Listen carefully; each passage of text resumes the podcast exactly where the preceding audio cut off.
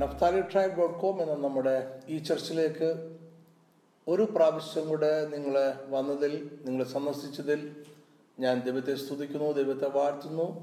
നമ്മുടെ കഴിഞ്ഞ കാലങ്ങളിലെ എല്ലാ വീഡിയോസും നിങ്ങൾക്ക് അനുഗ്രഹമായിരുന്നു എന്ന് ഞാൻ വിശ്വസിക്കുന്നു. നമ്മുടെ വീഡിയോസ് എല്ലാം നമ്മുടെ വെബ്സൈറ്റിലും നമ്മുടെ യൂട്യൂബിന്റെ ചാനലിലും അവൈലബിൾ ആണ്. ഈ ആഴ്ച നമ്മൾ പുതിയൊരു വിഷയം ചിന്തിക്കുകയാണ്. നമ്മൾ എവിടെയാണ് നിൽക്കുന്നത്? മനുഷ്യന്റെ ചരിത്രത്തിൽ നമ്മൾ എവിടെ നിൽക്കുന്നു? മനുഷ്യന്റെ ചരിത്രത്തിൽ നമ്മൾ രണ്ട് യുദ്ധങ്ങളുടെ മധ്യയെ നിൽക്കുകയാണ്. രണ്ട് യുദ്ധങ്ങൾ എന്ന് ഞാൻ പറയുമ്പോൾ ഒരു യുദ്ധം കഴിഞ്ഞുപോയി ഇനി ഒരു യുദ്ധം വരാനിരിക്കുന്നു. ഈ രണ്ട് യുദ്ധങ്ങളുടെ മധ്യയെ നമ്മൾ ഇപ്പോൾ ആയിരിക്കുന്നു. മനുഷ്യന്റെ ചരിത്രം രണ്ടു പേർ രേഖപ്പെടുത്തുന്നുണ്ട്. അല്ലെങ്കിൽ ഒരാൾ ഒരു കൂട്ടം രേഖപ്പെടുത്തിക്കൊണ്ടേയിരിക്കുന്നു. മറ്റൊരാൾ ലോക ആരംഭത്തിൽ തന്നെ രേഖപ്പെടുത്തി വെച്ചിരിക്കുന്നു. ഒന്നാമത്തെ കൂട്ടരെ നിങ്ങൾക്ക് മനസ്സിലായി കാണും. രേഖപ്പെടുത്തി വെച്ചുകൊണ്ടേയിരിക്കുന്ന ഒരു കൂട്ടർ മനുഷ്യരാണ് ഈ മനുഷ്യന്റെ ചരിത്രത്തിൽ മനുഷ്യൻ എഴുതുവാൻ അവനെ പ്രാവീണ്യം അവനെ പ്രാഗൽഭ്യം ലഭിച്ച നാൾ മുതൽ മനുഷ്യന്റെ ചരിത്രം മുഴുവൻ മനുഷ്യർ രേഖപ്പെടുത്തി വെച്ചുകൊണ്ടിരിക്കുകയാണ്. എന്തെല്ലാം ഇപ്പോൾ സംഭവിക്കുന്നു എന്തെല്ലാം സംഭവിച്ചു കഴിഞ്ഞു ഇതൊക്കെയാണ് മനുഷ്യന്റെ ചരിത്രത്തിൽ രേഖപ്പെടുത്തി വെച്ചിട്ടുള്ളത്. ഭാവിയിൽ എന്ത് സംഭവിക്കും എന്നുള്ളത് രേഖപ്പെടുത്തുവാൻ മനുഷ്യന് കഴിയത്തില്ല. ചില ഊഹാപോഹങ്ങൾ നടത്തുവാനും പറയുവാനൊക്കെ അവന് കഴിയുമെങ്കിലും ഭാവിയിൽ എന്താണ് സംഭവിക്കുന്നത് കൃത്യമായി രേഖപ്പെടുത്തുവാൻ മനുഷ്യന് കഴിയത്തില്ല. മനുഷ്യന്റെ ചരിത്രം രേഖപ്പെടുത്തുന്ന മറ്റൊരു വ്യക്തിത്വമാണ് സ്വർഗസ്ഥനായ ദൈവം. ദൈവം ആത്മമണ്ഡലത്തിൽ മനുഷ്യന്റെ മുഴുവൻ ചരിത്രങ്ങളും രേഖപ്പെടുത്തി വെച്ചിരിക്കുകയാണ്. മനുഷ്യന്റെ ആരംഭം മുതൽ നിത്യത വരെ നീളുന്ന ചരിത്രം മുഴുവൻ അവിടെ രേഖപ്പെടുത്തി വെച്ചിട്ടുണ്ട്. ഭാവിയെക്കുറിച്ച് ഊഹാപോഹങ്ങളല്ല അവിടെ രേഖപ്പെടുത്തി വെച്ചിട്ടുള്ളത്. ഭാവിയിൽ എന്താണ് സംഭവിക്കാൻ പോകുന്നത് എന്ന് കൃത്യമായും മാറ്റമില്ലാതെയും ദൈവം അവിടെ രേഖപ്പെടുത്തി വെച്ചിരിക്കുകയാണ്. ഇന്ന് വരെയുള്ള മനുഷ്യന്റെ ചരിത്രം മുഴുവൻ സംഭവിച്ചിട്ടുള്ളത് ദൈവം രേഖപ്പെടുത്തി വെച്ചിരിക്കുന്ന ചരിത്രം അനുസരിച്ച് തന്നെയാണ്. ഇനി മുതൽ നിത്യതയോളം സംഭവിക്കാൻ പോകുന്ന സകലതും ദൈവം രേഖപ്പെടുത്തി വെച്ചിരിക്കുന്ന ചരിത്രം പോലെ തന്നെയാണ്. ഈ ആത്മമണ്ഡലത്തിൽ ദൈവം രേഖപ്പെടുത്തി വെച്ചിരിക്കുന്ന ഈ ചരിത്രത്തിൽ നമ്മൾ ഇപ്പോൾ എവിടെയാണ് എന്നാണ് നമ്മൾ ചിന്തിക്കുന്നത്. മനുഷ്യ രേഖപ്പെടുത്തി വെച്ചിരിക്കുന്ന ചരിത്രത്തിൽ നമ്മൾ എവിടെയാണ് എന്നുള്ളതല്ല നമ്മുടെ ഇന്നത്തെ ചിന്താവിഷയം. ദൈവം രേഖപ്പെടുത്തി വെച്ചിരിക്കുന്ന മനുഷ്യന്റെ ചരിത്രത്തിൽ രണ്ട് യുദ്ധങ്ങൾക്ക് മധ്യേ നമ്മൾ നിൽക്കുമ്പോൾ നമ്മൾ ശരിക്കും ഏത് അവസ്ഥയിൽ ഏത് ഘട്ടത്തിലാണ് നിൽക്കുന്നത്? ഇതാണ് നമ്മൾ ചിന്തിക്കുന്നത്. ഞാൻ നേരത്തെ പറഞ്ഞതുപോലെ തന്നെ നമ്മൾ രണ്ട് യുദ്ധങ്ങളുടെ മധ്യത്തിലാണ്. ഒരു യുദ്ധം കഴിഞ്ഞുപോയി ഇനി ഒരു യുദ്ധം വരാനിരിക്കുന്നു. എന്തുകൊണ്ടാണ് യുദ്ധം ഇങ്ങനെ തുടർന്നുകൊണ്ട് പോകാനുള്ള കാരണം? കാരണം ഒന്നാമത്തെ യുദ്ധത്തിൽ ശത്രു പൂർണമായിട്ടും തുടച്ചു നീക്കപ്പെട്ടില്ല. പുരാതന കാലത്തെ പഴനിയമം വായിക്കുമ്പോൾ നിങ്ങൾക്ക് മനസ്സിലാക്കാൻ കഴിയുന്ന ഒരു കാര്യമുണ്ട്. പുരാതന കാലത്തെ നമ്മുടെ പൂർവപിതാക്കന്മാർക്കൊരു യുദ്ധത്തെക്കുറിച്ച് രഹസ്യം അറിയാമായിരുന്നു ഒരു ശത്രുവിനെ ആക്രമിച്ച് തോൽപ്പിച്ചാൽ ആ ശത്രുവിനെ പൂർണമായിട്ടും നശിപ്പിച്ച് കളയുകയും അവനെ തുടച്ചു നീക്കുകയും ചെയ്തില്ല എന്നുണ്ടെങ്കിൽ അവൻ വീണ്ടും ശക്തി പ്രാപിക്കും. അവൻ വീണ്ടും നമ്മളെ ആക്രമിക്കുവാനായിട്ട് കടന്നു വരും അതുകൊണ്ട് പുരാതന കാലത്ത് ഒരു ശത്രു രാജ്യത്തെ ആക്രമിച്ച് കീഴടക്കുമ്പോൾ അവർ ശത്രു രാജ്യത്തെ ആക്രമിച്ച് ജയിച്ചു കഴിഞ്ഞാൽ അവർ ചില കാര്യങ്ങൾ ആ ശത്രു രാജ്യത്തോട് ചെയ്യും. വേദപുസ്തകത്തിൽ അതിനുള്ള തെളിവുകളുണ്ട് വാക്യങ്ങൾ ഞാൻ ഇപ്പോൾ എടുക്കുന്നില്ല. ഒന്ന് ആ തോറ്റ രാജ്യത്തെ പരാജയപ്പെട്ട രാജ്യത്തിലെ മുഴുവൻ ജനങ്ങളെയും അവർ കൊന്നുകളയും അന്നത്തെ കാലത്ത് ചെയ്തുകൊണ്ടിരുന്നത് പുരുഷന്മാരെയും ആൺകുട്ടികളെയും മുഴുവൻ അവരെ വെട്ടിക്കൊല്ലും അവർ കൊന്നുകളയും. സ്ത്രീകളെ അടിമകളായി അവരുടെ രാജ്യത്തിലേക്ക് പിടിച്ചുകൊണ്ട് പോകും. എന്ന് പറയുമ്പോൾ ആ രാജ്യത്തിലെ പ്രജകളെ മുഴുവൻ പോപ്പുലേഷൻ മുഴുവൻ അവരില്ലാതെയൊക്കെയാണ് പോപ്പുലേഷൻ ഇല്ലാതെ ഒരു രാജ്യവും ഉയർന്നു വരികയില്ല അതവർക്ക് അറിയാമായിരുന്നു. എന്ന് മാത്രമല്ല മനുഷ്യരിനി അവിടെ താമസിക്കാതിരിക്കാൻ വേണ്ടി ആ രാജ്യത്തിലെ എല്ലാ ജലസ്രോതസ്സുകളും നദികളും കിണറുകളും കുളങ്ങളും തടാകങ്ങളും എല്ലാം അവർ കല്ലും മണ്ണും ചെളിയും വാരിയിട്ട് അടച്ചു കളയുമായിരുന്നു അവിടെ ഒരിക്കലും ഇനി മനുഷ്യർ താമസിക്കുവാനേ പാടില്ല എന്നാണ് അവർ ചിന്തിച്ചത്.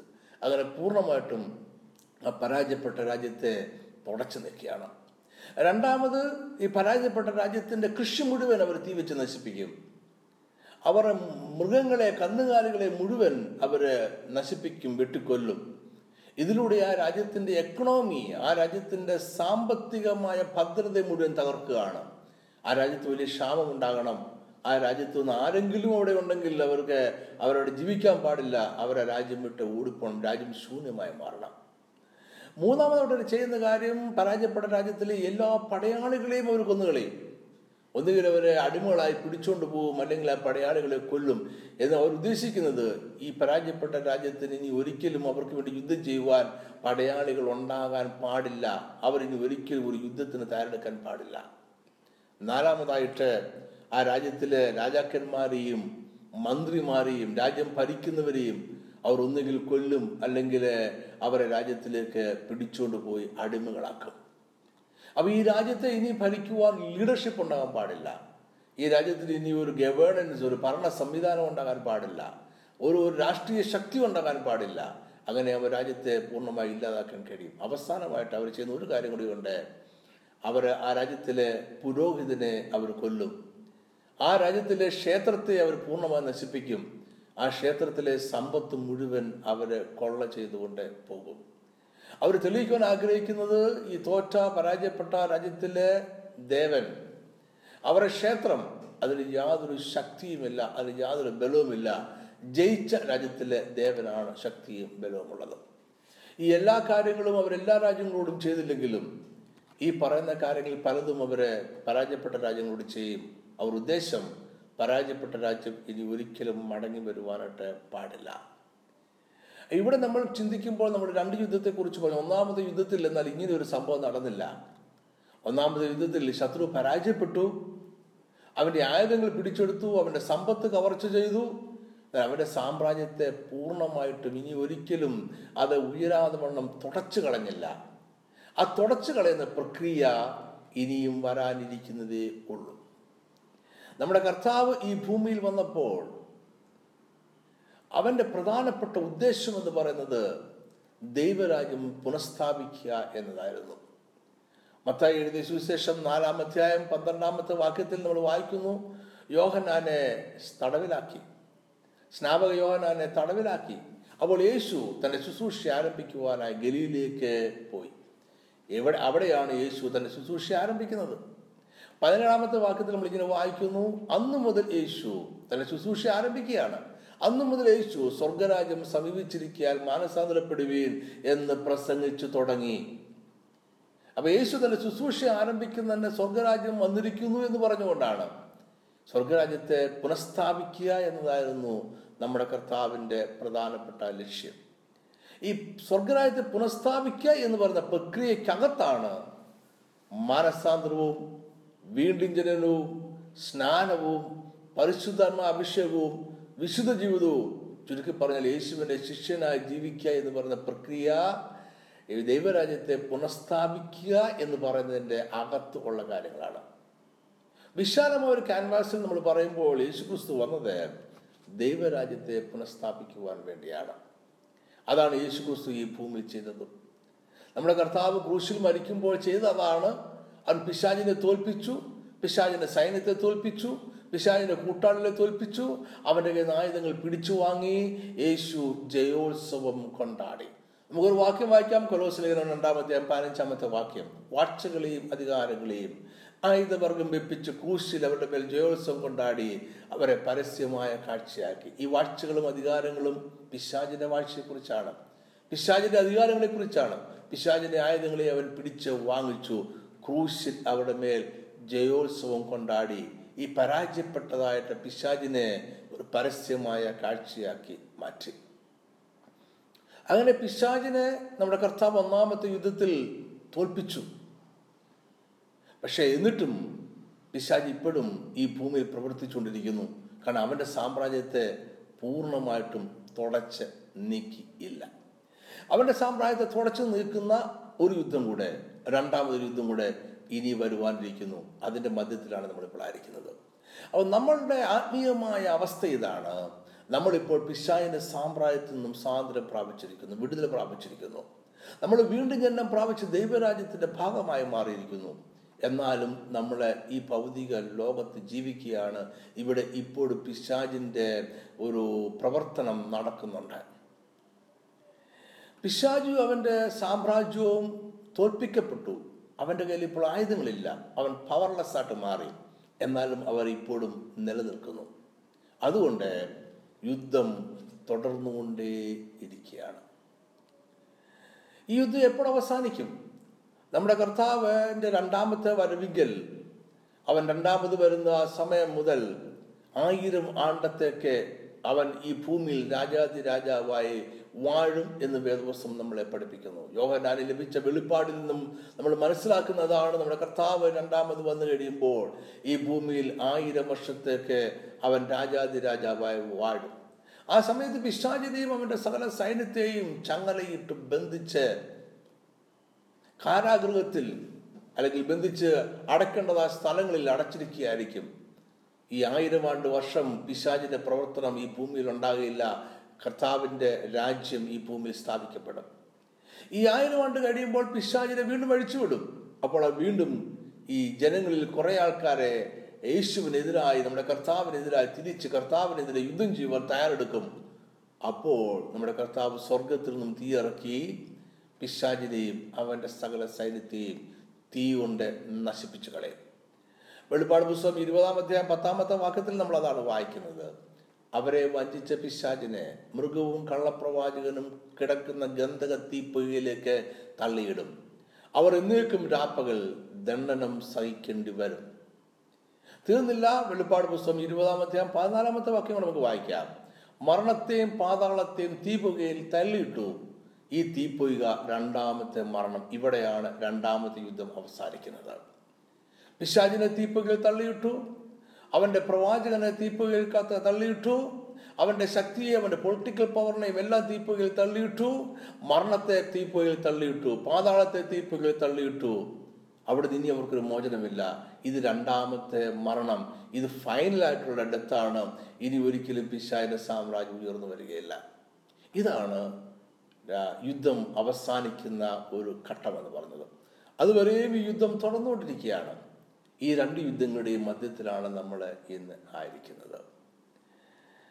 ഈ രണ്ട് യുദ്ധങ്ങളുടെയും മധ്യത്തിൽ നിൽക്കുന്ന നമ്മൾ എന്താണ് ഇപ്പോൾ ചെയ്യുന്നത്? നമ്മൾ എന്താണ് ഇപ്പോൾ ചെയ്യേണ്ടത്? എന്ത് ചെയ്യുന്നു? എന്തെല്ലാം നമ്മൾ ചെയ്യണം? ഒറ്റ വാചകത്തിൽ പറഞ്ഞാൽ നമ്മൾ ദൈവരാജ്യം പ്രഖ്യാപിക്കുകയും ദൈവരാജ്യം പുനഃസ്ഥാപിക്കുകയും ചെയ്യണം. ദൈവരാജ്യം പ്രഖ്യാപിക്കുകയും ദൈവരാജ്യം പുനഃസ്ഥാപിക്കുകയും ചെയ്യുകയാണ് നമ്മൾ ചെയ്യുന്നത്. ശ്രദ്ധയോടെ കേൾക്കണം നമ്മൾ ചെയ്യുന്ന നാല് കാര്യങ്ങളെക്കുറിച്ച് ഞാൻ പറയാം. നമ്മൾ ചെയ്യുന്നതും ചെയ്യേണ്ടതുമായ നാല് കാര്യങ്ങളെക്കുറിച്ച് കുറിച്ച് ഒന്ന് നമ്മൾ ചെയ്യുന്നൊരു കാര്യം നമ്മൾ ഈ ജയോത്സവം ആഘോഷിക്കുകയാണ്. നമ്മൾ നേരത്തെ തന്നെ പറഞ്ഞല്ലോ കർത്താവ് പിശാചിനെ കാൽവരി ക്രൂശിൽ തോൽപ്പിച്ചിട്ട് ജയോത്സവം കൊണ്ടാടി ആ ജയോത്സവം നമ്മളെ ആഘോഷിക്കുകയാണ്. പുരാതന കാലത്ത് ഒരു രാജ്യത്തെ ആക്രമിച്ച് കീഴടക്കി പരാജയപ്പെടുത്തി കഴിയുമ്പോൾ അവിടുത്തെ രാജാവിനെയോ മിലിറ്ററി അവിടുത്തെ പട്ടാളക്കാരെയോ മിലിറ്ററി ജനറൽസിനെയോ ഒക്കെ യുദ്ധത്തിൽ കൊല്ലുന്നില്ല എന്നുണ്ടെങ്കിൽ അവരെ തടവുകാരായി പിടിച്ചുകൊണ്ട് പോകും. ചങ്ങലയിട്ട് വളരെ പരിതാപകരമായ ലജ്ജാകരമായ അവസ്ഥയിൽ ചങ്ങലയിട്ട് നടത്തിക്കൊണ്ട് ഈ വിജയിച്ച രാജ്യത്തിലേക്ക് കൊണ്ടുപോകും. അതുകൂടാതെ തന്നെ ഈ പരാജയപ്പെട്ട രാജ്യത്തിലെ ക്ഷേത്രങ്ങളും പരാജയപ്പെട്ട രാജാവിന്റെ ഖജനാവും കൊള്ള ചെയ്ത് അതിനകത്ത് മുഴുവൻ സമ്പത്തും എടുത്തുകൊണ്ട് പോകും.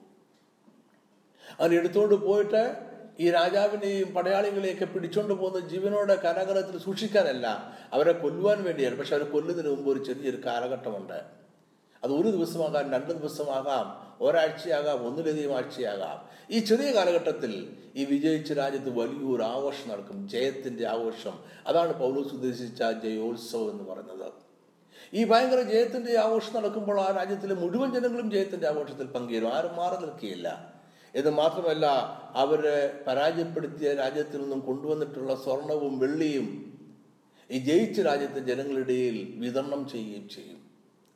ഇങ്ങനെ ഭയങ്കര ഉത്സവം അവിടെ നടക്കുമ്പോൾ ഈ പരാജയപ്പെട്ട രാജാവും അവിടുത്തെ മിലിറ്ററി ജനറൽസും പടയാളികളും ഒക്കെ അടിമകളായി പിടിച്ചുകൊണ്ട് പോയവരൊക്കെ അവരുടെ മരണത്തിന് വേണ്ടി കാത്തിരിക്കുക. ചങ്ങലകളാൽ ബന്ധിക്കപ്പെട്ട് മരണത്തിന് വേണ്ടി കാത്തിരിക്കുക. ഈ ഉത്സവത്തെക്കുറിച്ചാണ് പൗലോസ് കൊരിന്ത ലേഖനം രണ്ടാമത്തെ ലേഖനം രണ്ടാം അധ്യായം പതിനാലാമത്തെ വാക്യത്തിൽ പറയുന്നത് ക്രിസ്തുവിൽ ഞങ്ങളെ എപ്പോഴും ജയോത്സവമായി നടത്തുകയും എല്ലായിടത്തും ഞങ്ങളെ കൊണ്ട് തന്നെ പരിജ്ഞാനത്തിന്റെ വാസന വെളിപ്പെടുത്തുകയും ചെയ്യുന്ന ദൈവത്തിന് സ്തോത്രം. ജയോത്സവം എന്ന് പറയുന്ന വാക്കും പരിജ്ഞാനത്തിന്റെ വാസന എന്ന് പറയുന്ന വാക്കും ഈ ജയോത്സവവുമായി ബന്ധപ്പെട്ടതാണ് എന്ന് നിങ്ങൾ മനസ്സിലാക്കണം.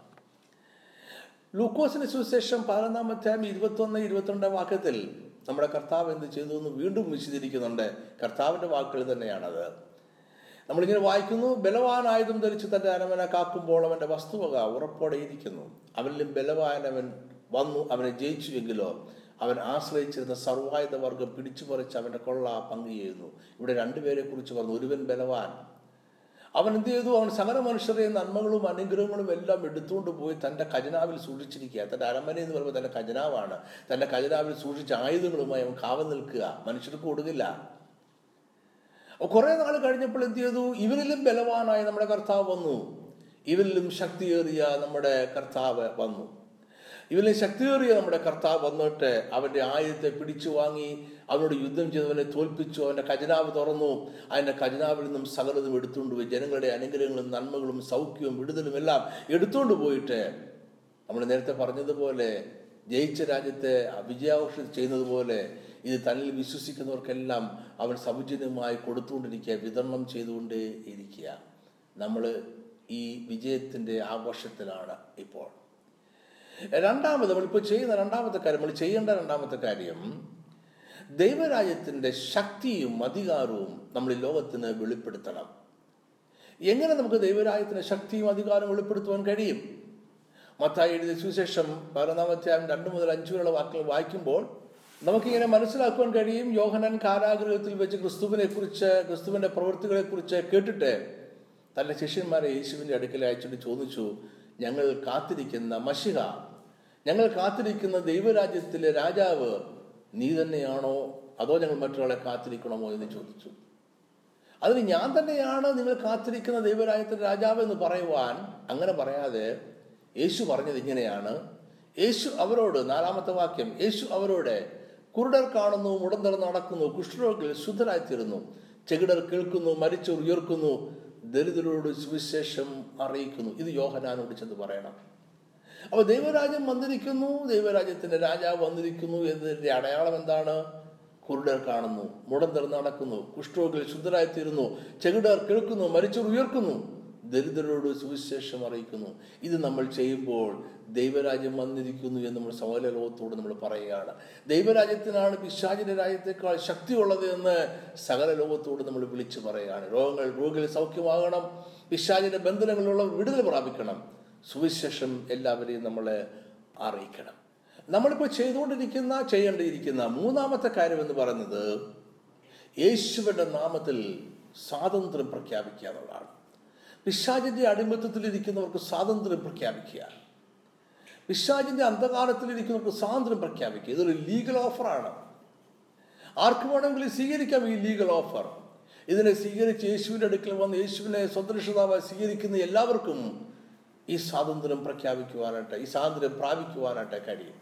അതിനെക്കുറിച്ചാണ് പത്രോസ് ഒന്നാമത്തെ ലേഖനം രണ്ടാമധ്യായം ഒമ്പതാമത്തെ വാക്യത്തിൽ പറയുന്നത് നിങ്ങളോ അന്ധകാരത്തിൽ നിന്നും തന്റെ അത്ഭുത പ്രകാശത്തിലേക്ക് നിങ്ങളെ വിളിച്ചവന്റെ സൽഗുണങ്ങളെ പോഷിപ്പാൻ തക്കവണ്ണം തിരഞ്ഞെടുക്കപ്പെട്ട ജാതിയും രാജ്യീയ പുരോഹിത വർഗവും വിശുദ്ധ വംശവും സ്വന്തജനവുമാകുന്നു അപ്പോൾ അപ്പൊ നമ്മൾ ചെയ്യേണ്ട ഇതാണ് അന്ധകാരത്തിൽ നിന്നും ദൈവത്തിന്റെ അത്ഭുത പ്രകാശത്തിലേക്ക് ജനങ്ങളെ സ്വതന്ത്രമാക്കി നടത്തണം. അത് നമ്മൾ വിളിച്ചു പറയണം. ഈ ലീഗൽ ഓഫർ ജനങ്ങളോട് വിളിച്ചു പറയണം. ഇപ്പോൾ നിങ്ങൾക്കൊരു സാധ്യതയുണ്ട് അന്ധകാരത്തിൽ നിന്നും അത്ഭുത പ്രകാശത്തിലേക്ക് നടക്കുവാൻ. ഇത് നമ്മൾ ചെയ്യേണ്ട ഒരു ഉത്തരവാദിത്തമാണ്. നാലാമതായി നമ്മൾ ചെയ്യേണ്ട ഒരു പ്രധാനപ്പെട്ട ഉത്തരവാദിത്തം ദൈവരാജ്യത്തെ ഈ ഭൂമിയിലേക്ക് കൊണ്ടുവരിക എന്നുള്ളതാണ്. നമ്മൾ ദൈവരാജ്യത്തെ ഭൂമിയിലേക്ക് കൊണ്ടുവരിക? നമ്മൾ കയറിയിട്ട് വലിച്ച് ദൈവരാജ്യത്തെ ഭൂമിയിലേക്ക് കൊണ്ടുവരുമല്ല നമ്മൾ എടുത്തുകൊണ്ട് വരികയല്ല. നമ്മൾ അതിനു വേണ്ടി പ്രാർത്ഥിക്കുകയാണ് ചെയ്യേണ്ടത്. എങ്ങനെ നമ്മൾ പ്രാർത്ഥിക്കണമെന്ന് നമ്മുടെ കർത്താവ് പറഞ്ഞിട്ടുണ്ട്. മത്തായി എഴുതിയ സുവിശേഷം ആറാം അധ്യായത്തിൽ കർത്താവിന്റെ പ്രാർത്ഥന രേഖപ്പെടുത്തി വെച്ചിരിക്കുന്നു. ആ കർത്താവിന്റെ പ്രാർത്ഥനയിൽ നമ്മൾ എന്തെല്ലാമാണ് പ്രാർത്ഥിക്കേണ്ടതെന്ന് പറയുന്നുണ്ട്. വളരെ ദുഃഖകരമായ ഒരു സത്യമാണ് നമ്മളാരും കർത്താവിന്റെ പ്രാർത്ഥനയിൽ കർത്താവ് പറഞ്ഞിരിക്കുന്ന കാര്യങ്ങൾ പ്രാർത്ഥിക്കാറേ ഇല്ല എന്നത്. അഥവാ പ്രാർത്ഥിക്കുന്നവർ തന്നെ ഒരു ജൽപ്പനം പോലെ അതിന് അർത്ഥം എന്താണെന്ന് മനസ്സിലാക്കാതെ വെറുതെ ആവർത്തിച്ച് ആവർത്തിച്ച് പറയുന്നത് മാത്രമേ ഉള്ളൂ. അങ്ങനെയല്ല. കർത്താവിന്റെ പ്രാർത്ഥന നമ്മൾ പ്രാർത്ഥിക്കേണ്ടത് അതിന്റെ അർത്ഥം പൂർണമായും മനസ്സിലാക്കി ഉൾക്കൊണ്ടിച്ചതുകൊണ്ട് വേണം. പത്താമത്തെ വാക്യത്തിൽ നമ്മൾ ഇങ്ങനെ വായിക്കുന്നു നിന്റെ രാജ്യം വരണമേ ദൈവരാജ്യം വരണം. നമ്മൾ പ്രാർത്ഥിക്കുകയാണ്. ഈ ഭൂമിയിൽ അത് പ്രാർത്ഥിക്കേണ്ട ഉത്തരവാദിത്വം നമുക്കുണ്ട്. ദൈവരാജ്യം വരണമെന്ന് പറയുവാൻ നിന്റെ ഇഷ്ടം സ്വർഗത്തിലെ പോലെ ഭൂമിയിലും ആക്കേണമേ. ദൈവമേ നിന്റെ ഇഷ്ടം സ്വർഗത്തിലെ പോലെ ഭൂമിയിൽ വാണം. നിന്റെ രാജ്യം വരണം നിന്റെ ഇഷ്ടം സ്വർഗത്തിലെ പോലെ ഭൂമിയിൽ വാണം. നിന്റെ രാജ്യം വരണമെന്നുള്ളതും നിന്റെ ഇഷ്ടം ഈ ഭൂമിയിൽ വരണമെന്നുള്ളതും ഒന്ന് തന്നെയാണ്. രണ്ട് കാര്യങ്ങളല്ല. ദൈവത്തിന്റെ ഇഷ്ടം സ്വർഗത്തിലെ പോലെ ഭൂമിയിൽ വരുമ്പോൾ ദൈവരാജ്യം ഈ ഭൂമിയിൽ വരികയാണ്. ഞാൻ ഇത്രയും പറഞ്ഞ കാര്യങ്ങൾ ഒന്നുകൂടി ഞാൻ ആവർത്തിച്ച് പറയട്ടെ എന്നിട്ട് ചുരുക്കി പറയട്ടെ. മനുഷ്യനെ കുറിച്ച് മാനവരാശിയെ കുറിച്ച് ദൈവം എഴുതിയിരിക്കുന്ന ഒരു ചരിത്രമുണ്ട് തുടക്കം മുതൽ നിത്യത വരെ രേഖപ്പെടുത്തിയിരിക്കുന്ന ഒരു ചരിത്രം. ആ ചരിത്രത്തിൽ നമ്മളിപ്പോൾ രണ്ട് യുദ്ധങ്ങളുടെ മധ്യത്തിലാണ് നിൽക്കുന്നത്. ഒരു യുദ്ധം കഴിഞ്ഞു പോയി ഇനി ഒരു യുദ്ധം വരാനിരിക്കുന്നതേ ഉള്ളൂ. കഴിഞ്ഞ യുദ്ധത്തിൽ നമ്മുടെ കർത്താവ് പിശാചിനെ തോൽപ്പിച്ചു. അവൻ ആയുധത്തെ ആയുധവർഗം പിടിച്ചെടുത്തു. നമ്മളിപ്പോൾ ആ ജയത്തിന്റെ ആഘോഷത്തിലാണ്. ഇനി രണ്ടാമത്തെ ഒരു യുദ്ധം വരുന്നു. ആ യുദ്ധത്തിൽ പിശാചും അവന്റെ സകല കൂട്ടാളികളും എന്നേക്കുമായി തുടച്ചു നീക്കപ്പെടും. അത് രണ്ടാമത്തെ മരണം. അത് കഴിഞ്ഞാൽ പിന്നെ യാതൊരു യുദ്ധവുമില്ല. ഈ രണ്ട് യുദ്ധങ്ങളുടെ മധ്യത്തിൽ നിൽക്കുന്ന നമ്മൾ ചെയ്യേണ്ട ചില കാര്യങ്ങളുണ്ട്. നമ്മൾ ചെയ്യുന്ന ചില കാര്യങ്ങളുണ്ട്. ഒന്ന് നമ്മൾ വിജയം ആഘോഷിക്കണം. രണ്ടാമതായിട്ട് നമ്മൾ ദൈവരാജ്യത്തിന് ശക്തിയും അധികാരം വെളിപ്പെടുത്തണം. മൂന്നാമതായിട്ട് പിശാചിന്റെ അടിമത്തത്തിലിരിക്കുന്നവരെ നമ്മൾ അവിടുന്ന് സ്വതന്ത്രമാക്കി ദൈവരാജ്യത്തിലേക്ക് കൊണ്ടുവരണം. നാലാമതായിട്ട് ദൈവരാജ്യം വരുവാനായി ഈ ഭൂമിയെ നമ്മൾ ഒരുക്കണം. അതിനുവേണ്ടി നമ്മൾ പ്രാർത്ഥിക്കണം. ഈ സന്ദേശം നിങ്ങൾക്ക് അനുഗ്രഹമായിരുന്നു വിശ്വസിക്കുന്നു. വീണ്ടും അടുത്ത ഞായറാഴ്ച നമ്മുടെ സൈറ്റിലേക്ക് മടങ്ങി വരിക. Naphtali tribe dot com. ഒരു പുതിയ സന്ദേശം അവിടെ നിങ്ങൾക്ക് വേണ്ടി കാത്തിരിക്കുന്നുണ്ടാവും ദൈവം നിങ്ങളെ